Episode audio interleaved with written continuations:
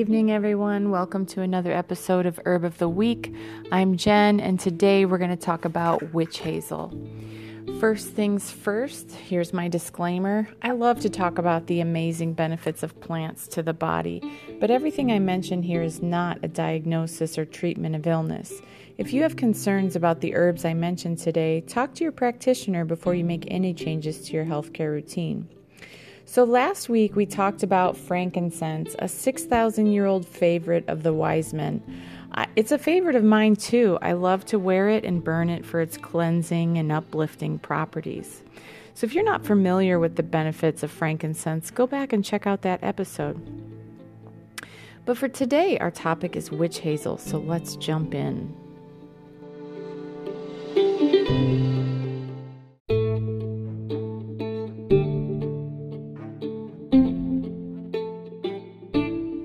So I like to go into these episodes by describing what I refer to as the personality of the plant.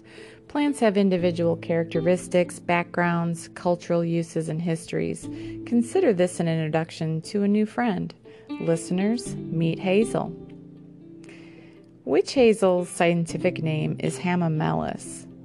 It's a flowering plant in the family Hamamelidaceae, with 4 species in North America and 2 Asian species. The North American species are sometimes known as winter bloom because it does just that. It blooms this time of year between November to March, depending on the variety. The witch hazels are deciduous shrubs or small trees growing around 10 to 25 feet tall. The genus name Hamamelis means together with fruit, referring to the simultaneous occurrence of flowers with the maturing fruit from the previous year. So Hamamelis virginiana blooms in September-November, while the other species bloom from January to March. Each flower has 4 slender, strap-shaped petals that are pale to dark yellow, red, or orange. The fruit is a 2-part capsule containing a single, tiny little, quarter-inch, glossy black seed in each of the 2 parts. The capsules explode to split in the autumn, 8 months after flowering, ejecting the seeds up to 30 feet away. This is where it gets its alternative name, snapping hazel. The name witch in the word witch hazel comes from the Old English witch, meaning pliant or bendable. Witch in this case is spelled W-I-C-E and is not related to the word witch, meaning the practitioner of magic. The twigs were used as divining rods, and it's my own belief that that's where the term water witching came from. Water witching is another name for dowsing or hunting for underground water, using a rod to detect the flow of energy it creates. I didn't find any sources that support this. In fact, many claim the term water witching comes from its magic-like divination involved. But that's not relevant to our talk today about the medicinal properties, so let's move on. I just thought it was an interesting thing to share. Native Americans used extract of witch hazel extensively for medicinal purposes. Many produced the witch hazel extract by boiling the stems of shrubs and producing a decoction, which was used to treat swellings, inflammation, and tumors. Early Puritan settlers in New England adopted this remedy from the natives, and its use became widely established in the United States. Later on, Dr. Charles Hawes extensively studied the production of witch hazel by method of distillation and found this method even more successful and effective, and that's when we see the first ever produced and sold witch hazel extract in 1846. Called Hawes extract. There's a big difference between the witch hazel you buy at the pharmacy and the folk-made witch hazel water. Check the label on the back to see what other ingredients have been added. Oftentimes, rubbing alcohol and other toxic ingredients are put in to keep the product shelf stable. Although it's not fatal, oral consumption of witch hazel water is potentially toxic due to the high content of chemicals that are added, as well as some of the tannins remaining in the commercial products. As a result, the ingestion of store-bought witch hazel water is inadvisable, especially during pregnancy and lactation. I've chosen in the last few years to steer clear of the store-bought brands and now boil my own witch water so I know what I'm getting is pure. That being said, let's mosey on into the benefits and uses segment so we can start talking about more specific methods of medicine making with this rockstar botanical. Benefits and uses. In this segment of the episode, I like to group the benefits and uses into three categories: internal, external, and neural. However, I cannot find any direct benefits to the neurological system, so today we're just going to talk about the inner and the outer. So let's start with the external. External actions include astringent. Adding an astringent to your daily skin routine can help cleanse the skin, tighten pores, and dry out oils. It's also a tonic. Processes that are strengthening and beneficial to a specific organ, such as or tissues, processes of the body, or even to general health are tonics. In this case, it's a skin tonic. It's also great for scalp sensitivities. This is one that I personally suffer from. My skin is extremely sensitive to materials that are inorganic. So for this reason, I would only wash my hair weekly as a child. As a young adult, when the internet was young, I would read forums about herbal recipes for organic shampoos and rinses. Witch hazel makes a great soothing hair rinse. We'll get back to this in the DIY segment. It's a hemostatic.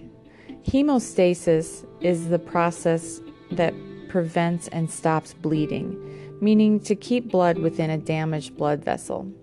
It's the opposite of hemorrhage. It's the first stage of wound healing. This involves coagulation, blood changing from liquid to a gel. While this sounds like an internal benefit, it is, but it's an action. This action is specifically beneficial for muscle strains, bruises, venous stasis, dilated veins, and full-on varicose veins. Swab it on externally for this with a cotton ball. We'll discuss the internal benefits of hemostasis in just a second. It's also an anti-inflammatory. This is helpful for external hemorrhage or acne, insect bites, etc. External application by method of a cotton ball is also effective here. The combination of all these actions makes witch hazel the most efficacious of treatment of piles and hemorrhoids. This issue is something we don't like to talk about, but it's a common issue, especially in American diets. It's one we tend to lean on chemical remedies because we aren't aware that there's natural remedies available for this sort of thing. But there are, and witch hazel not only helps to stop the bleed out, but relieves pain as well as reduces swelling and discomfort for the same. So now we're going to talk about the internal benefits, and we're going to start with hemostatic again, or coagulation. It's great for all types of internal bleeding, including nosebleeds, bleeding after a tooth extraction, womb bleeding, ulcers of the stomach, as well as intestinal bleeds. You could utilize a tincture or steep the twigs and leaves as a tea for this. The internal anti-inflammatory benefits, just like any of the other herbs I've talked about in the past episodes, witch hazel is yet another anti-inflammatory. What makes it different are the combinations with the previous actions I mentioned. So there you have it. It draws tissue together, it slows bleeding, and lessens inflammation. So I use witch hazel in many of my skincare products. One of them being Bug Bite Stick. Just $3 each, this little balm is soothing to all sorts of skin irritations, including but not limited to insect bites and sores. I also use it in my toner. You've heard me talk about the rose and lemon toner before. I make this toner in 5-gallon batches in order to keep up with my clients' needs. I'm so thrilled with how well this product is doing. While it's not listed in the title, witch hazel is the silent star here. And my newest product on the shelves is the all-natural and reusable face wipes. Folks, I'm so excited about this for a few reasons. One is that it's soothing to the skin with completely natural ingredients. And 2, they remove waterproof mascara. Yes, they do. My teenage daughter can attest to this claim. She's a beauty brand follower, and I measure the value of my products with her expressions when she tries them for the first time. And 3, they're reusable. This is huge to me. We throw away thousands of disposable cloths per day because disposable is so easy. But these cloths are just as easy. They can be used, laundered, and then used again, eliminating waste and ultimately contributing to a more sustainable lifestyle. So you can find each of these items on my website at kinfolkherbs.com. And now I'm going to tell you an easy recipe for witch hazel water. This is a staple to keep in your apothecary. As a base for most skincare and skin healing products, it's nice to have a chemical-free version right at your fingertips. So the first thing you're going to want to do is identify and prune your witch hazel. You're going to want to prune about a pound of twigs from the shrubs as soon as they've flowered. This makes the best tonic because this is the prime time of year right after it's flowered. It makes it the strongest. Then you're going to want to strip all the extra stuff off so that all you have left is the twigs. So get rid of the leaves and the flowers, and you can save those later for teas or sachets or crafts. Then chop those twigs into smaller pieces. You can either use a mechanical mulcher or you can use pruning shears for this. Once you have your clippings, then you're going to make sure that they're clean and place them into a big pot, like a 2-gallon pot would be good, and cover it with distilled water. It's important to use distilled water, and you can get it just about anywhere, but distilled water eliminates the growth of bacteria. So once you add the water and you've covered the twigs, you're going to bring the whole thing to a boil, then reduce the heat to a simmer, cover it, and cook it for about 10 hours. You'll keep adding water if needed as the water reduces. Allow it to cool completely to room temperature after that 10 hours, and then pour it into a new container, straining it with a strainer, or you could even use a cheesecloth to do this. And once you have it into clean jars, you're going to want to keep it in the fridge. If you don't refrigerate it, you're definitely going to want to add some kind of vodka or brandy because it's not going to keep for very long. Refrigeration helps a lot, but adding the vodka really gives it a longer shelf life. This should yield 1 gallon. It's pretty simple.